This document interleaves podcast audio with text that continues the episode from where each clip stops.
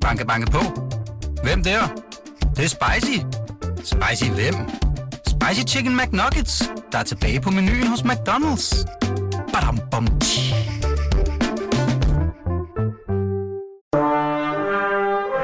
du lytter til Radio 24/7. Velkommen til Poesibogen med Knud Brix. Jeg sidder i mørket med udsigt over havet.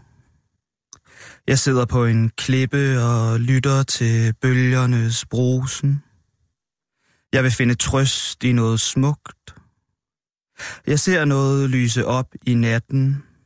Noget, der bevæger sig op og ned i bølgerne. Jeg tænker på dig og det, der gør ondt i nat. Stemmerne, der bæres med vinden. Jeg sidder på bænken og savner dig. Så langt rækker min tanke denne nat. Jeg ser ud på det lille lys, der gynger i bølgerne. En søsyge, der presser sig op gennem svælget. Mågerne om båden, deres næb, der svælger i det fordøjede mad. Jeg har tænkt mig at sidde her, bare sidde her helt stille hele natten og hæppe på dem. Sorgen er den første tanke. Jeg kigger ud i natten på det mørke hav. Lyset fra båden op og ned i de skummende bølger. Ikke helt sorte, ikke helt blå. En forvirret masse af tang og dyr, der driver gennem natten. En lille båd, der gynger i et mørkt hav. Du sætter dig ned på bænken. Du peger ud på havet. Bølgerne, der rejser sig og gemmer båden. Der og der. Nu og nu. Ikke der og ikke nu, men der ser du båden, der vugger med bølgerne. Det er det eneste, der sker. Vi sidder på bænken og oplever noget, jeg håber at forstå om nogle dage, nogle år. Stemmerne i vinden. I mørket synger du om havets dyb, de urolige bølger. Bølgen går tungt og hvirvler det sorte grus op fra bunden. I morgengrydet synger du blidt om den salte vind, det bløde sand. En tur på stranden, hvor vi finder en skjorte, en elegant blå skjorte, guldnet under ærmerne.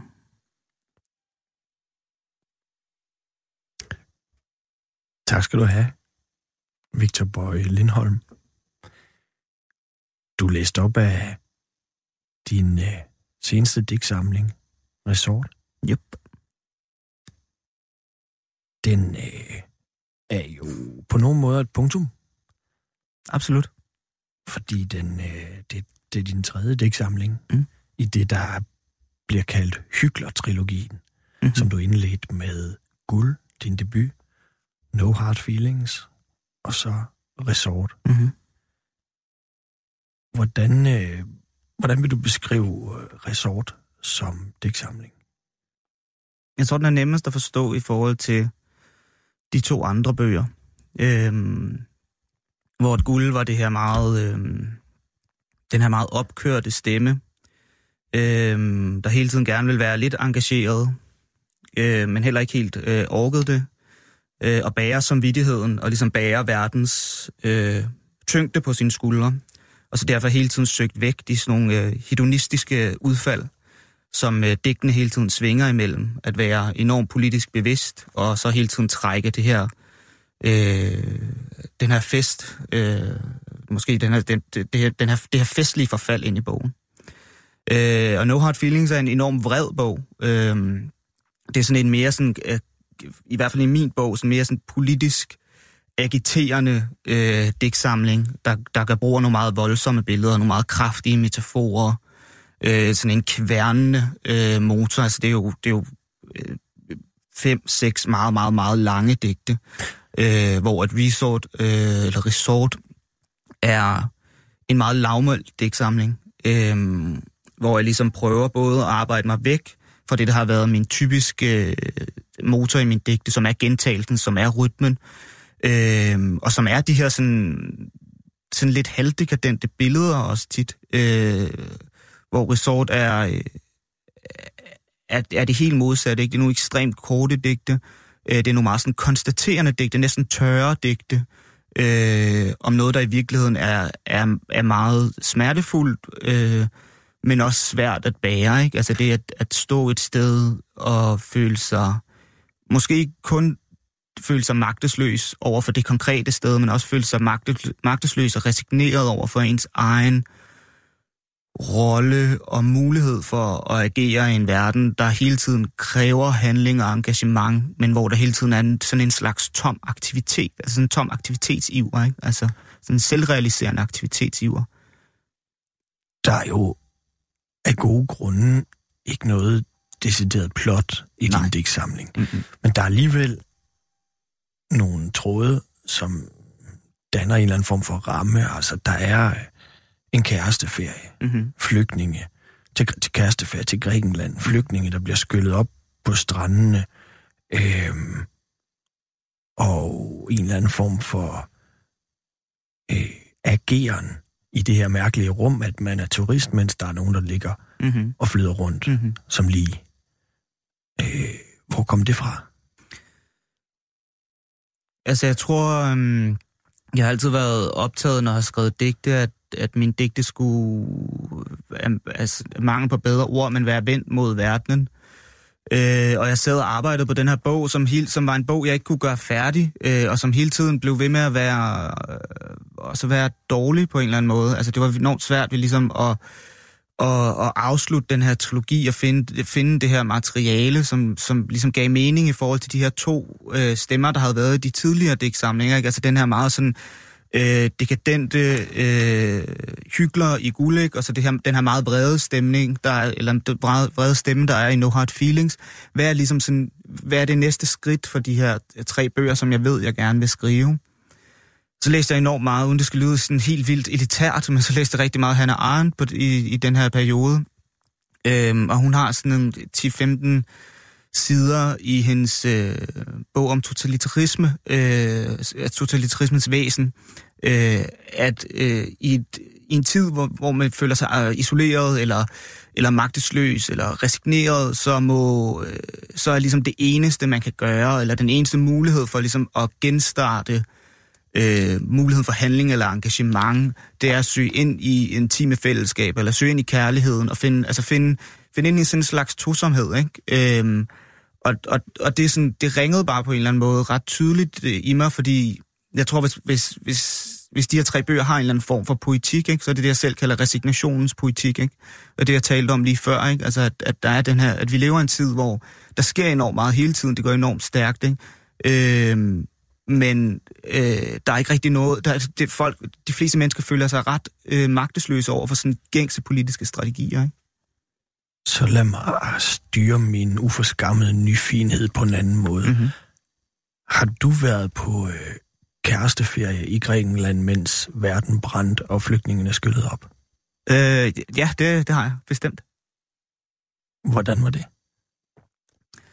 Ja, man kan jo sige, altså det er jo det, alle forfattere gør, når det biografiske materiale kommer for tæt på, ikke? Så holder man det ud i strakt arm. Så ja, jeg var på kæresteferie faktisk i 2015, som jo er ligesom migrationskrisens store år, ikke? Altså det er der, hvor det ligesom begynder at gå op på folk, at her er et kæmpe problem, selvom det har været et kæmpe problem i mange år før det, ikke? Men vi var ikke på sådan nogle enormt kriseramte, altså vi var ikke taget en arbejdsrejse til Lesbos eller et eller andet. Så det er jo det der med at gå ind og omforme sit materiale i forhold til den virkelighed, man er i. Men så også stadig hele tiden, altså det er jo, altså Guld er jo også enormt selvbiografisk digtsamling, altså i forhold til følelserne, ikke i forhold til sådan det, der sker, eller den måde, som jeget agerer i bogen, men mere i forhold til sådan det sådan følelsesnetværk, der er, og det, der danner bogen. Det er, at jeg har følt mig, og nok stadig gør, men især på det tidspunkt følte jeg mig forvirret af alle mulige grunde. Altså et over at være ungt menneske, over sådan, at jeg har været enormt politisk bevidst og politisk engageret i mine teenageår, og nok også indtil jeg bliver sådan 20, og så på en eller anden måde bare mister helt troen på, at det her, det har, altså det at gå til demonstrationer, det at strække, altså hold kæft, der er ikke nogen, der hører efter, der er ikke nogen, der sådan, altså dem, der reelt set har magt, er jo fuldstændig ligeglade med det her, og så bliver det sådan et spil, det er noget, vi leger, vores politiske værktøjer som borgere, det er noget, vi ligesom leger med, og kan få det godt af, ikke? Men sådan, gør det noget, altså vi kan renvaske vores samvittighed, ikke? Og det er ligesom det, hykleren bruger sådan de politiske strategier til i Guld, ikke? Det er at renvaske sin egen samvittighed, så han kan gå ud og feste, ikke? Men føler du dig som en hykler? En ting er, at jeg i trilogien er en hykler. Føler du dig selv som en hykler? Ja, jeg er helt klart der. Altså det tror jeg har... Altså jeg er enormt svært ved, hvis folk ikke kan ikke genkende, når man bor et sted, som vi gør, og er så afhængig af ting, ligesom bliver produceret billigt alle mulige andre steder, og den måde, at tingene bliver produceret på alle mulige andre steder, afføder enormt meget smerte for de mennesker, der skal gøre det. At man ikke føler sig splittet mellem, at man jo godt kan lide at have alle de her ting, og man godt kan lide at have de her produkter, ikke? Og i Guld, der bliver det så iPhone, der er det her sådan tilbagevendende motiv, fordi det er et godt motiv i forhold til sådan uretfærdig produktion, ikke? Og så samtidig gerne vil have ren samvittighed, ikke? Og samtidig gerne vil være politisk bevidst, og samtidig gerne vil gøre det gode, ikke? Altså hele tiden være splittet mellem at gøre det onde, men vil det gode, ikke? Og det kan man jo godt beskrive hyklerisk, når man godt ved, hvad det gode er, men så gør ikke det, der nødvendigvis er ondt, men det, der i hvert fald i mange sammenhæng kan sige sig at være forkert, ikke? Er det så der resignationen over verden sniger sig ind? Absolut da. Fordi hvis man skal antage, at det er rigtigt, og det er jo ikke sikkert, at det er rigtigt, men jeg har i hvert fald prøvet at skabe sådan et... hvad er det bedste sådan ord for det? I hvert fald sådan et sæt af tanker, der har skabt de her bøger, at den måde, vi normalt, eller vi tidligere har ligesom igangsat vores politiske sprog, det virker ikke rigtigt til at virke længere, ikke? Altså sådan, at sådan, vi kan ikke gentage 68'ernes oprør, fordi det er ligesom blevet sådan neutraliseret på en eller anden måde, ikke? Så dit eget hykleri bliver noget, som du kan skrive på, fordi det også er kontrastfyldt. Absolut, altså. Men så kunne du jo, altså hvis du reelt føler en resignation og et hykleri, det, som jo er i de åbenlyste kontraster, når man lever i Danmark. Mm-hmm. Man går med mobiltelefon, man har en smarttøj, man vil alle de ting, og så alligevel har man nogle politiske tanker, eller hvad ved jeg, tager verdens uretfærdighed ind. Du kunne jo blive nødhjælpsarbejder, du kunne jo flytte på landet og lave et eller andet økologisk landbrug, eller du kunne jo føre de der tanker ud i livet. Men det gør du ikke. Nej, absolut ikke. Altså i hvert fald ikke i litteraturen jo. Altså det er heller ikke fordi, at jeg så privat render rundt og er nødhjælpsarbejder, men der er jo ikke nogen, der siger, at det måske ikke sker på et eller andet tidspunkt, eller flytter på landet. Men jeg mener bare ikke, det er ikke litteraturens opgave at agere som nødhjælpsarbejder. Litteraturens opgave er at være kontrastfuld, og at være ambivalent, og formidle alt det, der er svært at forstå. Og derfor har jeg nok også ret svært ved sådan... at litteraturen skal være på en bestemt måde. Der er nogen, der, når de har talt imod nogle af de her bøger, det er også nogle bøger, der har fået en meget blandet modtagelse, at de ligesom sådan smykker sig med verdens smerte. Og de her bøger smykker sig med verdens smerte. Det gør stemmerne i dem. Det er jo ikke sådan, at jeg går rundt og smykker mig med verdens smerte. Men på en eller anden måde, så bliver vi også nødt til at formidle, at hvis der er en... Altså, okay, hvis jeg bare har det på den her måde, så kan jeg skrive litteratur om det, ikke? Men så kan jeg også konstatere, når jeg møder læser og læser op, eller snakker om de her ting, det er også noget, der ringer, altså sådan, det er noget, der resonerer hos folk, ikke? Splittetheden, hykleriet, ikke? Så hvorfor ikke skrive om det? Ja, det er jo godt udgangspunkt, fordi du føler det der. Eller det er jo noget, du virkelig kan mærke, og dermed skrive på. Jeg kunne godt tænke mig at vende tilbage, altså det der med... en litteratur, der er en samtidslitteratur, som bliver apatisk, fordi man ikke kan gøre noget ved det. Det vil jeg godt vende tilbage til. Det revolutionære. Du har selv agiteret for en revolutionær litteratur. Det vil jeg godt vende tilbage til, men jeg bider mærke i noget, du siger det der med. Så læser du Hannah Arendt, og finder noget smukt i, når verden er kaos. Er der noget, sagde du, der var noget smukt i tosomheden? Altså det er ligesom en tanke, der går igen i den der, eller går igen i det her over de der 10-15 sider, ikke? Altså ja. Sådan, hvis du har det isolerede individ, så må man søge indad i de sådan nogle mikrofællesskaber, ikke? Og så må man søge indad i ja, for eksempel 2 og 2, ikke? Og det er jo interessant, fordi jeg ved, at du har sagt, at det her med at hvert ung menneske debutere alt er kaos måske inde i en, der har du selv, du har udtalt om, at altså din kæreste, I har været sammen i hvor mange år? 11 år. 11 år, fra du var 16, ja. Til du nu er 27. 27, ja. Så hele din ungdom, fra du er 16 til du er 27, har du været sammen med en kvinde. Absolut. Og du har udtalt, at det gør dig stolt, at I har været sammen så længe, og at det fungerer, og at du kan alt muligt tvivl om alle mulige ting, men du er ikke i tvivl om, at det er godt, at du er sammen med din kæreste, og det er en ren følelse. Mm. Prøv lige at forklare det.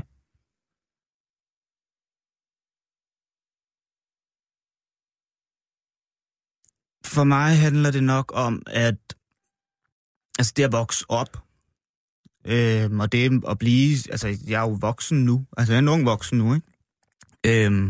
Så at have sådan en konstant, som ikke er, som jo ikke bliver udfordret af at være sammen, fra man er 16 til man er 27. Altså, det er et enormt turbulent tidspunkt i ens liv, ikke? Man er plastisk. Ja, man bevæger, og det her, det snakker vi tit om. Altså, vi har været mange forskellige mennesker, mens vi har kendt hinanden, ikke? Og det, selvfølgelig er det ikke en...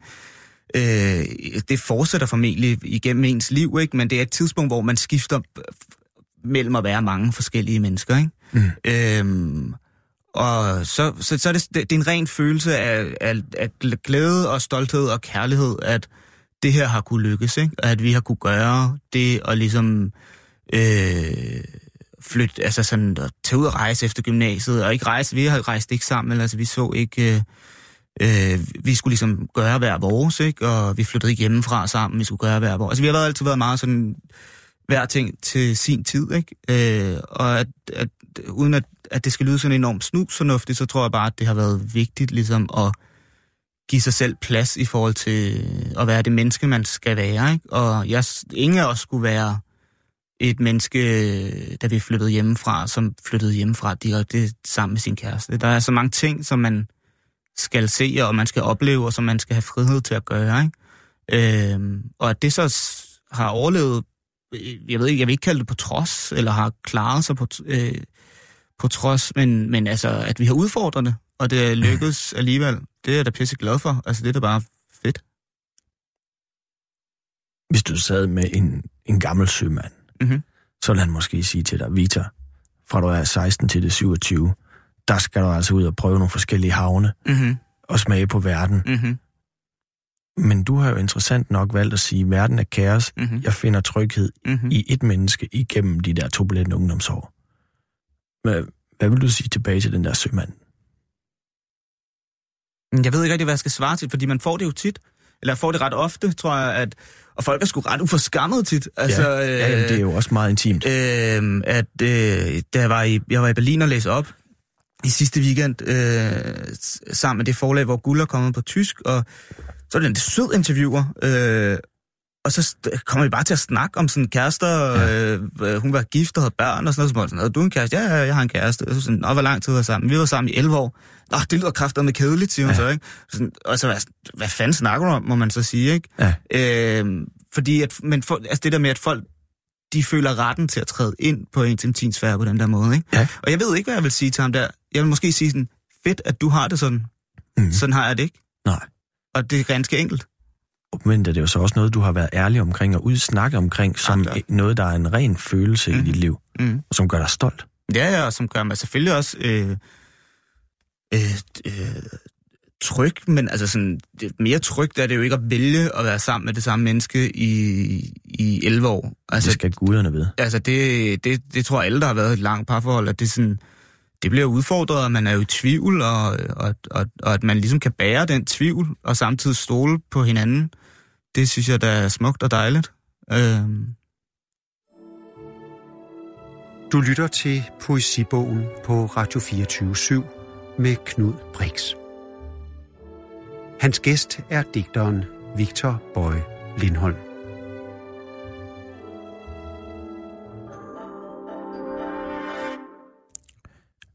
Litteraturen skal få folk til at sætte tempoet ned.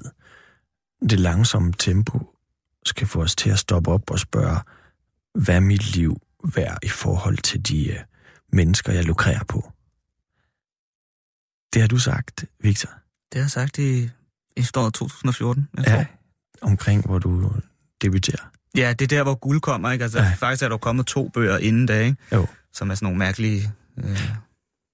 Men grund til, at jeg slår ned på det og synes, det er interessant, er jo det her med, at du synes, at litteraturen skal tilbyde noget langsomt i folks liv. Mm. Hvad er det? Jeg tror, man kan sige, at det hænger sammen med sådan min idé om det resignerede, og at hvis man har sådan en accelererende kultur, hvor du konstant skal være omstillingsparat og være klar til at skifte rundt og være klar til, altså sådan i min verden, så er det sådan neoliberalismens grammatik, ikke? Altså det er, at du hele tiden skal være klar til altså du skal være nærmest en soldat, ikke, for at være på arbejdsmarkedet, ikke? Mm. Så kan litteraturen tilbyde dig et rum, hvor der er mulighed for at tænke, at der er tid, du går ind i det her rum, og der kan man sige, hvis ting skal gå hurtigt i dag, så er lyrik jo egentlig et meget godt sted, fordi du kan sætte tempoet ned, men det er ikke, altså sådan, det er ikke Proust, vel? Du skal ikke gennem 13 bind, vel? Mm. Du kan lige få en halv time, hvor du kan sætte tempoet ned og kan forstå, hvad der egentlig er, der foregår, eller blive tilbudt en stemme, som en digtsamling er, ikke? Altså, mm-hmm. så kan du blive ramt, eller du kan synes, det er noget lort, ikke? Eller et eller andet, ikke? Jo. Og ligesom du selvfølgelig ikke skal være dine bøger, du skal heller ikke, altså du må jo gerne være en hykler i din egen optik og skrive om det, så tænker jeg bare, altså, du er jo en af de fremmeste repræsentanter for din digtergeneration, ikke? Mm. Kasper, Erik, dig, folk som spiser af den der overflade, og spytter det ud som poesi, ikke? Jeg har fulgt dig på Instagram, og vi kender sådan hinanden bare overfladisk eller perifært via sociale medier og sådan noget. Og det slår mig, at du er i den grad ikke en person, som jeg vil tænke sådan, som det langsomme litterære. Du er jo mega aktiv på Instagram, når du cykler, når du læser op for dine følgere, når du laver en video. Altså, du har som menneske, virker det til, det ved jeg jo ikke, fordi alt det her er jo en facade, men det virker til, at du i dit liv har et højt tempo. Hvordan tænker du om det? Det har der også, altså jeg har jo et højt tempo, men jeg har valgt, eller på en eller anden omvej, jeg kommer til at interessere mig for noget, som har langsomligheden indbygget i sig, ikke? Altså, det har litteraturen jo, ikke? Mm-hmm. Altså sådan, at læse litteraturvidenskab er ikke sådan et... højkoncentreret powerstudie, hvor alt går pisse hurtigt, vel? Og det at cykle er jo heller ikke det samme. Selvfølgelig er det intenst, men det er også noget, det har gentagelsen, og det har langsomligheden indbygget i sig. Og du skal ligesom være enormt tålmodig. Ja. Og det er, selvom at... Jeg tror ikke, det er alle, der sådan tænker det om mig, men sådan overordnet set er jeg egentlig ret tålmodig, altså sådan hen over et langt, måske sådan, hvis jeg sidder med et projekt, så er jeg ikke sindssygt tålmodig, vel? Men sådan, tålmodighed ligger ret naturligt for mig, når jeg skal. Så derfor sådan, cykling kræver meget tålmodighed, det at læse kræver meget tålmodighed, og det at skrive kræver meget tålmodighed, ikke? Jo, man laver jo også den fejlslutning, at fordi jeg ser, at du laver noget på Instagram, så tror jeg, at du er sådan en, der bare hele tiden går, altså, jeg ved jo, det kunne jeg godt tænke mig at snakke lidt med dig om, at du har sådan en, du, som du siger, har du jo både været igennem et langt studie, litteraturstudiet, som jo kræver fokus og lade det færdigt, men du har jo også, og du cykler meget, men du har jo også en arbejdsrutine, hvor du er ekstremt disciplineret, og hvor det ikke virker til, at det hele tiden er indfald, eller Snapchat, eller Instagram. Altså, hvordan er det, du arbejder? Altså i perioder, hvor, altså det er jo ikke sådan, at hvis jeg ikke har en skid at lave, så gør jeg det jo ikke, vel? Men altså i perioder, hvor jeg arbejder med mine manuskripter eller sådan oplæsninger eller andet, så vil jeg gerne, så vil jeg sidde ved skrivebordet klokken 8, ikke? Og så rejser jeg mig ved, hvis jeg skal ud og cykle, så plejer det at være ved sådan 3-4 tiden eller sådan noget, ikke? Fordi så kan jeg nå det om eftermiddagen, ikke? Men ellers så fra 8 til 3-4. så sætter du dig koncentreret ved skrivebordet. Mm-hmm. Og så er der jo perioder, hvor du ikke gør det, ikke? Altså. Ja, men der kan du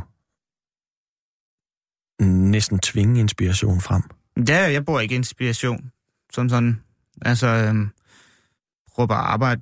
Det tror jeg, de fleste, der skriver, meget vil skrive under. Altså, sådan, jeg ved godt, folk selvfølgelig er forskellige, men jeg synes i hvert fald, folk sådan i... Jeg kender, der skriver, at de er sgu mega hårdt arbejdende. Altså, der er ikke noget med sådan at gå rundt og dandere den. Det er sgu at sætte sig ned, og så...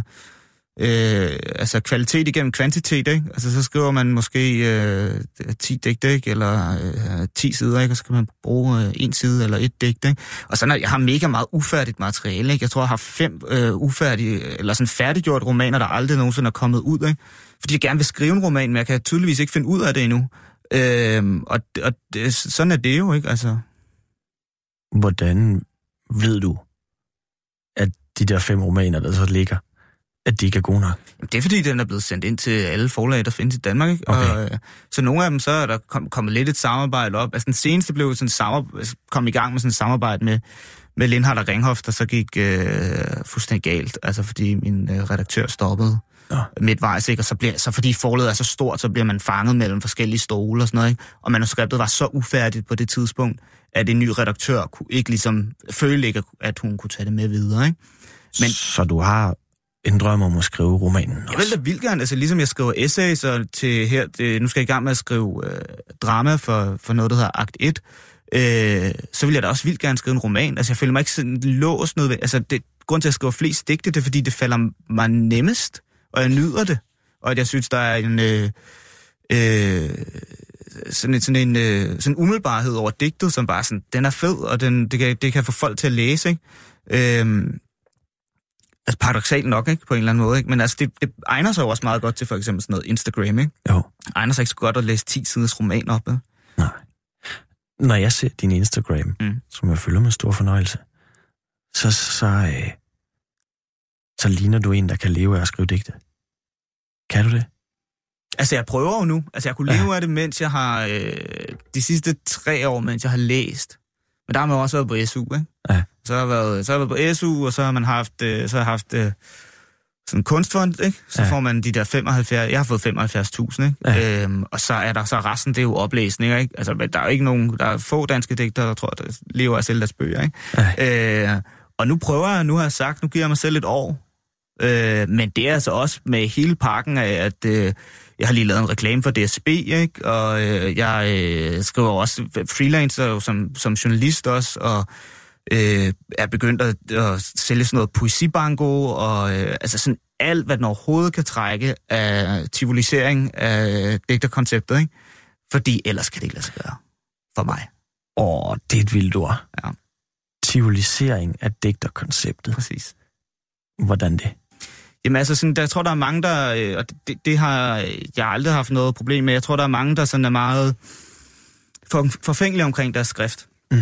Jeg er ikke mega forfængelig, og jeg har heller ikke stort ejerskab i forhold til min skrift. Derfor har det også altid været enormt befriende for mig at komme ud og undervise, for eksempel, og høre, hvor folk ligesom læser teksterne, ikke? Og så ligesom bare få dem til at gå amok og give deres bud, ikke? Men i og med, at jeg ikke er forfængelig, så vil jeg også godt bruge det, at jeg kan skrive, og det, at lyrik ikke er noget særligt læst, men måske faktisk bruge det i nogle sammenhæng, hvor at folk måske ikke opdager det nødvendigvis af lyrik, men at de får et eller andet. Altså, de bliver spist med det på en eller anden måde, uden de opdager det, ikke? Mm. Altså, det er jo også lidt det, der sker på Instagram, ikke? Snige det ind, ikke? Altså, og det har jeg sgu ikke noget problem med overhovedet. Nej, og det er jo også interessant det der, fordi jeg tror heller ikke, jeg kender andre digtere, der ligesom, nu siger du, også skal lave en reklame for DSB, eller du er jo også sponsoreret. Ja. Min ene sponsor er faktisk lige lukket i dag. En firma er lukket.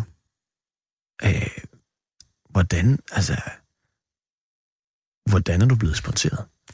Det har ikke været noget, jeg overhovedet har opsøgt. Nej. Altså, og det er også noget, der sådan, så kommer og går det lidt, ikke? Men det er egentlig bare folk, der har skrevet. Og jeg tror, det har været i kraft af, at der ligesom er sådan en... Nogen, der følger mig på Instagram, og man har et navn eller et eller andet, ikke? Ja. Og så, jeg har det sådan lidt, der må sgu også være nogle andre, der får noget, som ikke siger, at de får noget. Nogle andre digter? Ja, altså sådan, og jeg har aldrig forstået, hvorfor sådan musikere, de kan få kastet, og, altså sådan, milliard ting i hovedet på dem, og der er aldrig nogen, der stiller et spørgsmål, ikke? Men hvis man siger, at man skriver litteratur, og at man så også ligesom er involveret i et eller andet sådan kommercielt foretagende, eller bare prøver at få det til at virke, så man har tid til at skrive sine bøger, det forstår jeg overhovedet ikke. Men... Så derfor har jeg også bare sådan, hver gang jeg har fået noget tøj, så er jeg sådan, se, jeg har fået det her tøj, det er pissevigtigt for mig, fordi så slipper jeg for at have et tøjbudget.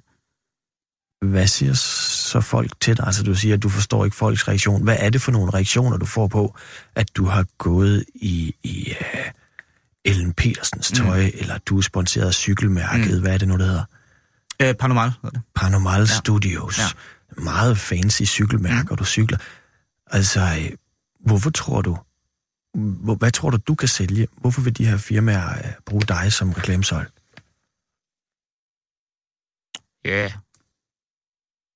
Det ved jeg ikke. Altså andet end, at der det er jo sådan, man kan jo lige så godt være ærlig omkring det. Det er jo en sådan kommerciel influencer-ting, ligesom alt muligt andet, og så er jeg kommet til et niveau, hvor det giver mening for dem.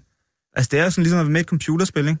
Det er også derfor, det er sjovt, at man kan man komme til den næste level i forhold til det her, og kan man bruge det til faktisk at lave noget, der har værdi. Det er måske sådan, det er derfor, jeg måske ikke har særlig dårlig samvittighed over for det, at jeg bruger faktisk de her kommercielle ting til at lave noget, som jeg mener har værdi ud over det kommercielle, ikke? Og jeg synes ikke, det er særlig meget anderledes, end at for 200 år siden, så havde kunstnerne mæcener, ikke? Og det er jo sådan, altså der var fyrster, der betalt for, at folk de kunne få lov til at skrive litteratur eller lave musik. Hvorfor ikke ligesom, man skal selvfølgelig være opmærksom på, hvad det er for nogle ting, man sætter sig i forbindelse med, ikke? Men altså, det er jo ikke oliepenge, det her, vel? Tror du, at der er noget misundelse i det også, at når folk bliver vrede på dig over, at du som digter er sponseret, at det også sådan et eller andet sted er, eller at det gør man bare ikke, det der? Jeg ved ikke, man skal også passe på med at gætte på andres motiver, ikke? Jeg tror bare, altså, der er nogen, altså sådan, der er også masser, der er sindssygt, der er nogen, der tror, jeg synes, det er fedt, altså...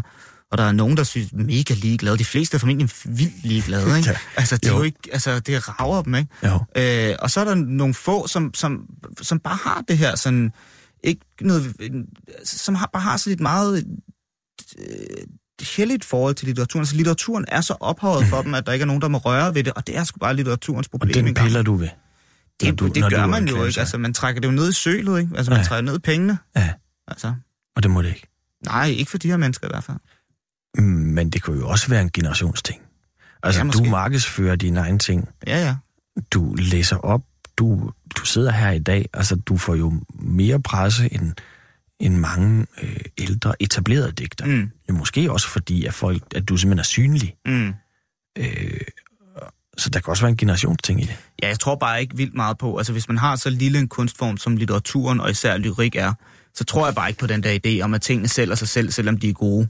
Altså, det kan vi jo bare se. Altså, sådan, du kan jo gå tilbage i litteraturhistorien, så kan du finde 10.000 værker, der er vanvittigt gode, og som aldrig er blevet læst, fordi der ikke er nogen, der har hørt om dem her, ikke? Ja. Så det mindste, jeg kan gøre for mig selv, den tjeneste, jeg kan gøre for mig selv, det er at bruge lidt tid på at skrive en mail til nogen, eller snakke med nogen. Ikke fordi, altså, jeg er ikke sådan en receptionsløve. Jeg kan egentlig ikke særlig godt lide at gå til receptioner, eller gå til oplæsninger, fordi det er meget sådan intenst socialt spil, der er der nogle gange. Ja. Men alt det andet, synes jeg er interessant at komme ud og læse op for folk, og komme ud og lave sådan noget her, hvor at der er en værdi i det, både for mig, men også i at man måske kan snakke om noget litteratur, folk får noget af. Du lytter til Poesibogen på Radio 24/7 med Knud Brix. Hans gæst er digteren Victor Boye Lindholm.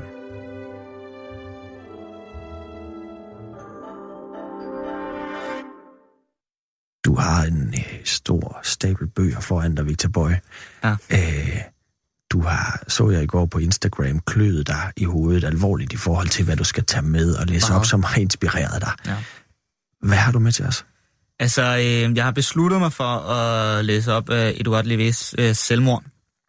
Men jeg har en hel bunke her, men det går ikke. Det bliver bare den her tekst. Altså, det er sådan en lille, faktisk, det er faktisk et prosastykke fra den her... oversættelse, der udkom på Basilisk. Og måske skal vi lige sige, hvis man sidder og tænker Édouard Levé, altså så er det jo den franske kunstner var han vel først, ikke? Ja. kunstner. Mere fotograf også, måske. Ja, fotograf, ja. Kunstner, så tror jeg faktisk, han brændte alle sine værker. Ja. Og skrev jo så... Skrev den et selvportræt og så selvmord, ikke? Ja. Eller omvendt, jeg ved det faktisk ikke. Og 10 dage efter, han havde afleveret manuskriptet til selvmord, så begik han selvmord. Absolut, ja. Ja, det er jo lige en kontekst, der er lidt vild. Ja, men hvorfor... Måske skal du bare læse op. Jeg kan starte med at læse op, ja. Lad os gøre det. Ja, det er sådan lige en halv side at læse op. Du spillede tennis, squash og bordtennis. Du red, du svømmede, du løb, du sejlede. Du vandrede i byer og på landet. Du dyrkede aldrig holdsport. Du foretrak ensomme prøvelser, hvor du ikke afhang af holdkammerater.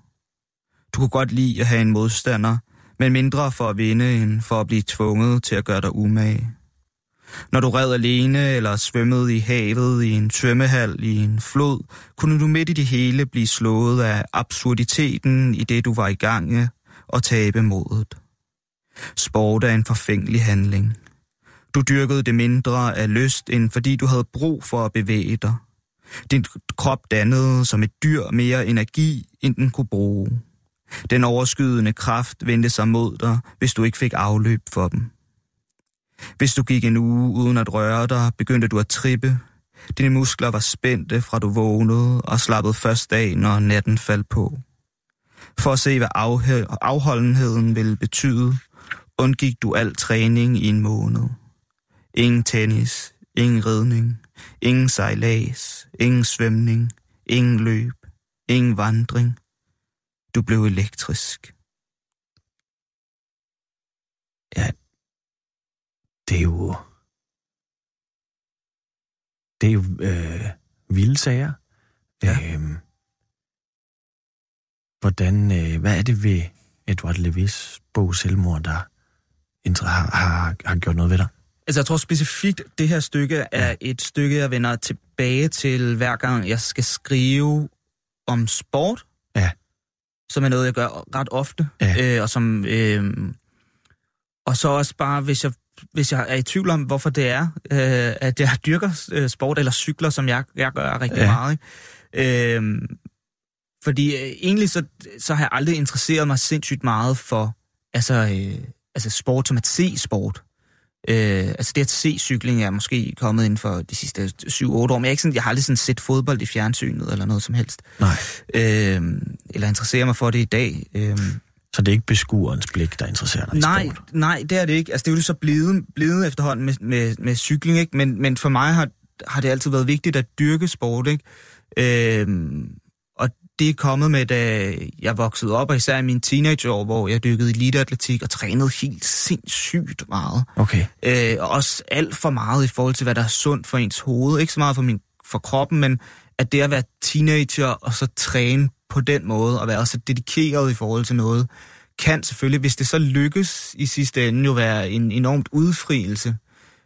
Men hvis jeg tænker tilbage på den tid, var jeg ikke... Det er jo fordi, man skal rende rundt og være lykkelig, men jeg var ikke specielt glad. Og jeg kan være ret i tvivl, hvordan jeg ligesom endte med at lige pludselig at være så dedikeret i forhold til det. Men og det er jo, undskyld lige, jeg afbryder dig, Victor, men det er jo egentlig vildt, det du siger, fordi hvis du nu var lykkes med at blive topidrætsmand, så havde det været en kamp, som havde været det værd. Ja, det er det, du siger, men fordi at du så ikke nødvendigvis bliver topidrætsmand, så ser du den der dedikation som noget negativt et eller andet sted. Jeg tror ikke, jeg ser dedikationen som noget negativt, fordi dedikation er noget, jeg havde taget med mig senere. Altså det er jo sådan. Hvorfor var det så ikke sundt for en teenager at træne så meget? For man plejer jo at sige, sund krop i et sundt legeme og alt det der. Klart ikke, men det er jo det, der er med elitesport. Det er jo ikke en sund krop i et sundt legeme. En sund sjæl måske. Ja, det er jo... Altså, kroppen er jo så presset i det, ikke? Og hjernen er også ret presset i forhold til det. Ikke?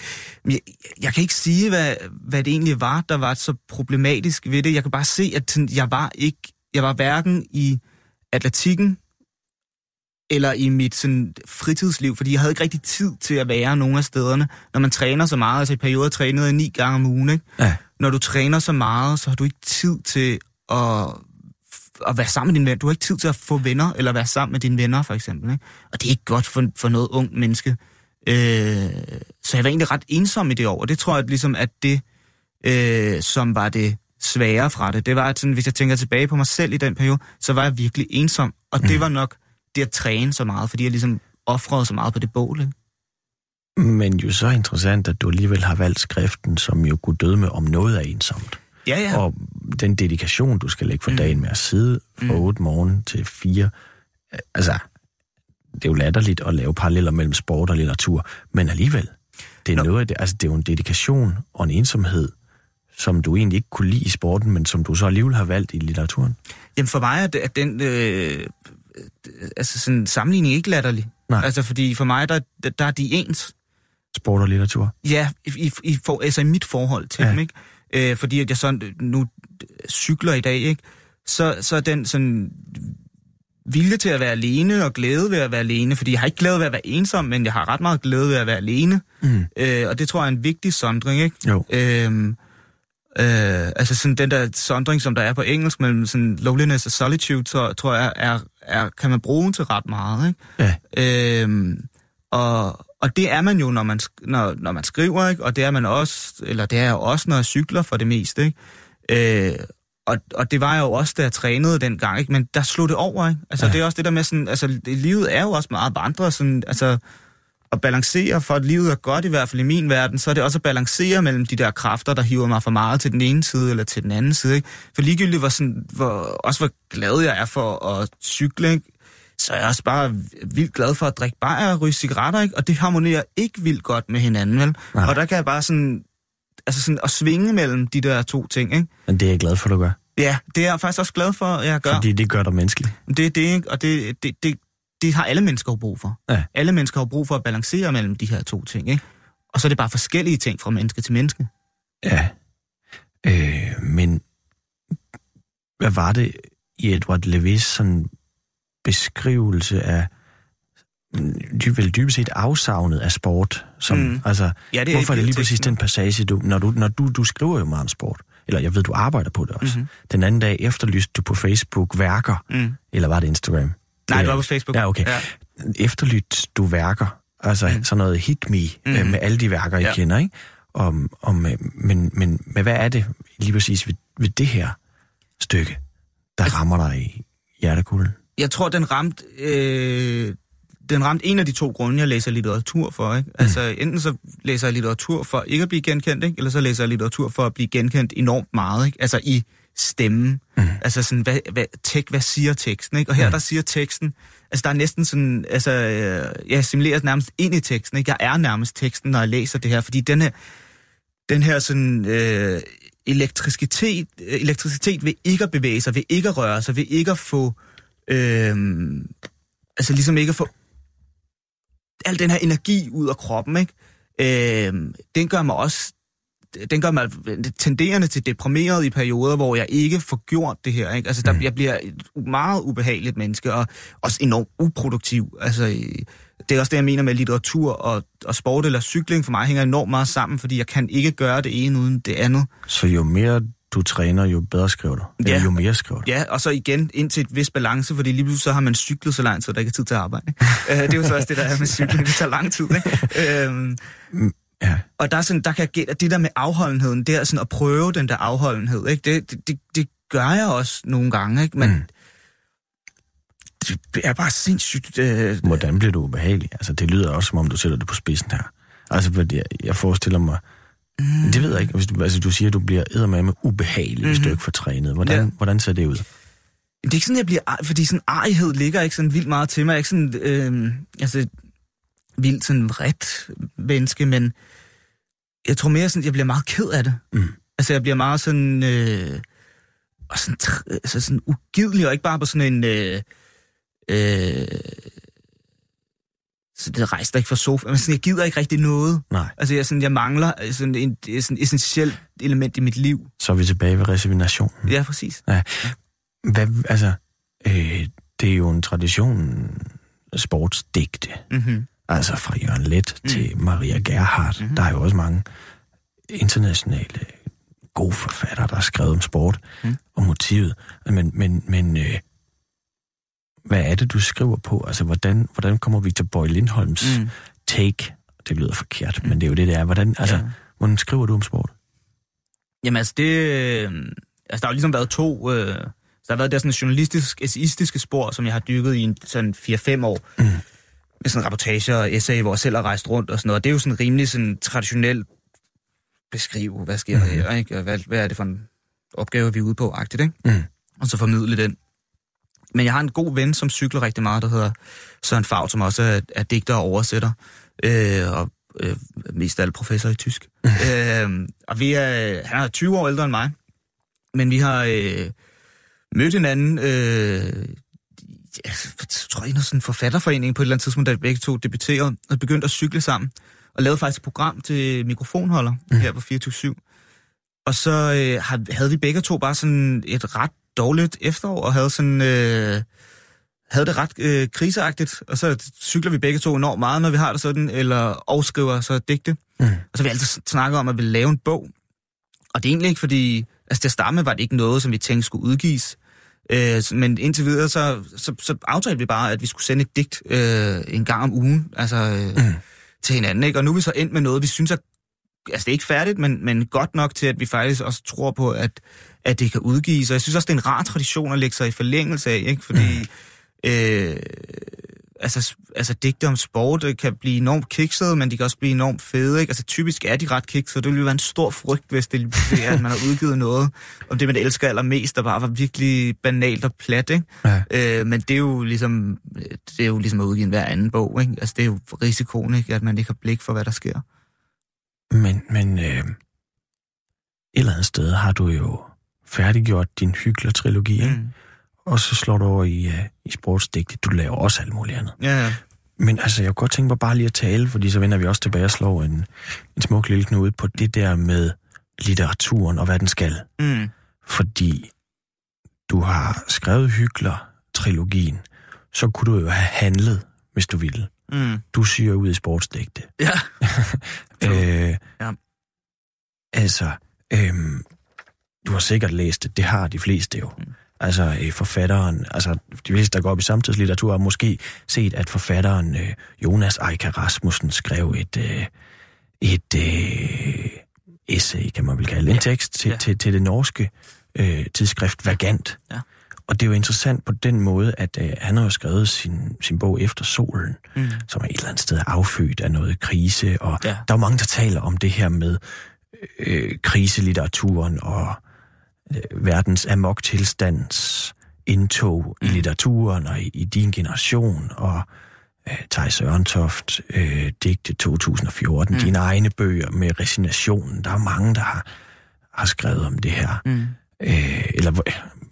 Altså, der er jo ikke nødvendigvis en rød tråd andet, end at jeg synes, det er interessant, at du har lavet din Hygler-trilogi. Og det, som Jonas Eika Rasmussen, han siger, som vel et eller andet sted, man kan jo ikke se det som direkte kritik af dig, men det, han siger, er jo ligesom, at hovedstrømmen i den danske kriselitteratur, den er præget af empati med dem, der flygter, eller sådan en eller anden resignation, som du har valgt, mens modfortællingerne er umulige at spore, og han efterlyser sådan en eller anden form for... han siger, at empati er ikke nok. Han længes, tror jeg, han skriver, efter bøger, der har et mere konfliktfyldt forhold til sin egen delagtighed. Mm. Hvad tænker du om den position, at det er ikke nok at være resigneret eller vred? Du er nødt til at handle? Altså, jeg synes, der er jo... Altså, hvis man vil læse, hvad jeg virkelig mener om det, så kan man læse Vaganten, og det kommer igen, fordi jeg har sådan set skrevet mit svar til... Ah, du har et modsvar? Ja, jeg har et modsvar, det er jo fantastisk. Hvad har du skrevet? Jamen, jeg mener, at... altså, for det første synes jeg, at Eikas indlæg er noget, jeg gerne vil diskutere med, fordi jeg er faktisk ikke en, der fylder vildt meget i litteraturdebatten, fordi jeg synes, den typisk er ekstremt perfid, og folk, de misforstår hinanden på alle mulige latterlige måder. Men her var faktisk et indlæg, som var sobert, selvom vi er enormt uenige. Mm. Altså, jeg synes... Altså, for det første så tror jeg, at han et eller andet sted har misforstået noget, fordi at bøgerne er enormt sådan konfliktfyldte i forhold til deres eget stof jo. Altså sådan, det kan man jo, altså sådan, det er Guld et perfekt eksempel, altså et godt eksempel på, ikke? Altså at den bare er splittet mellem, hvad er det, man skal mene, og hvad man skal gøre, ikke? Mm. Og jeg synes også, at Eika kommer frem til nogle sådan lidt mærkværdige konklusioner i den. Altså netop det her med, at hvor han citerer den svenske digter Tina Forsström, altså hvis man altså sådan at litteraturen lige pludselig skal blive til nødhjælpsarbejderen, eller litteraturen lige pludselig skal blive til lægen og gøre det. Og det mener jeg ikke, at det er forfatterens opgave. Jeg mener netop, det er forfatterens opgave at formidle det ambivalente, og som jeg sagde tidligere, ikke, og det konfliktfyldte.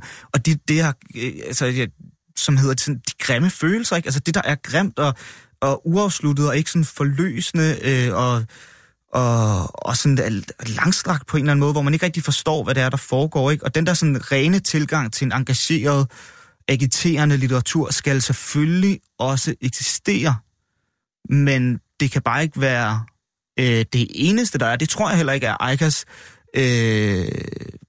syn på litteratur, men på en eller anden måde er det i hvert fald sådan, jeg forstår hans indlæg, at han i hvert fald gerne vil have mere af det, og det er jo helt legitimt at ønske sig, at det vil han gerne have mere af.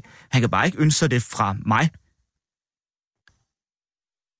Så kan man jo læse hvis man interesserer sig for det, så kan man så læse dit modsvar i det berømte, berygtede norske litteraturtidsskrift. Så nogen har de jo i Norge. Det har jeg også nogen i Danmark. Ja. Der kan man læse dit modsvar til Jonas Eika Rasmussens indlæg.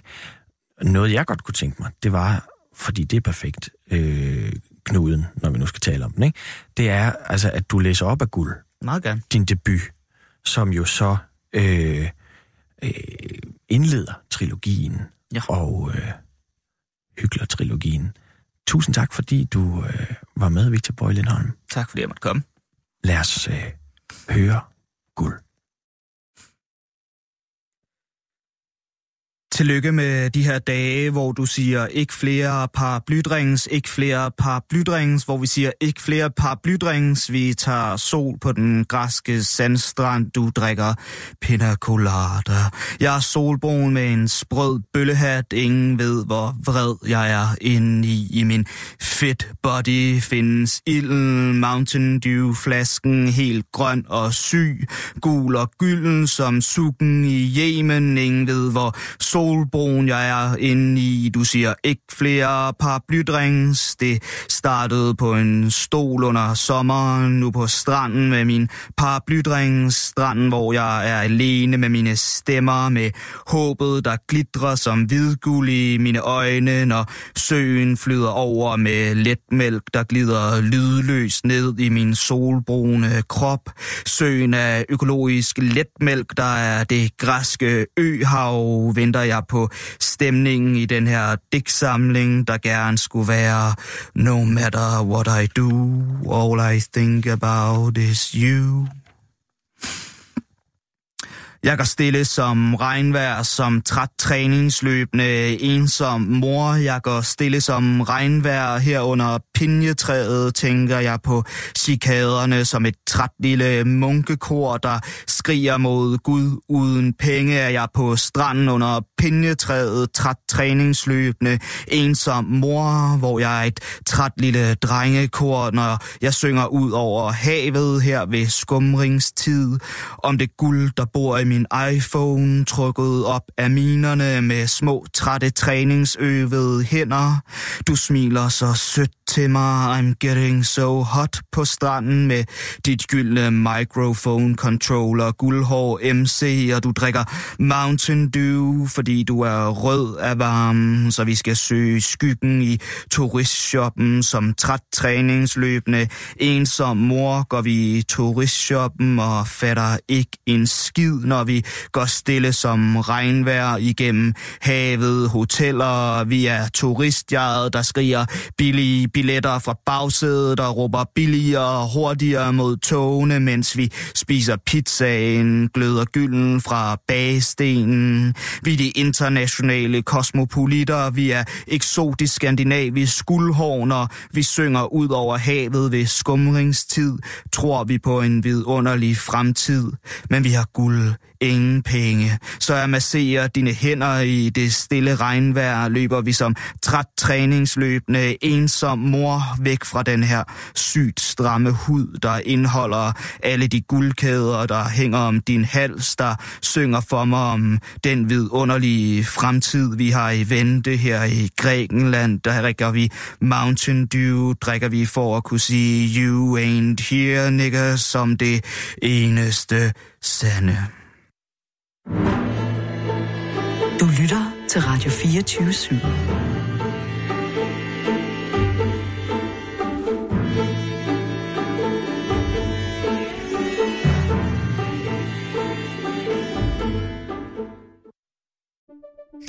Banke, banke på. Hvem der? Det er spicy. Spicy hvem? Spicy Chicken McNuggets, der er tilbage på menuen hos McDonald's. Badum, bom, tji.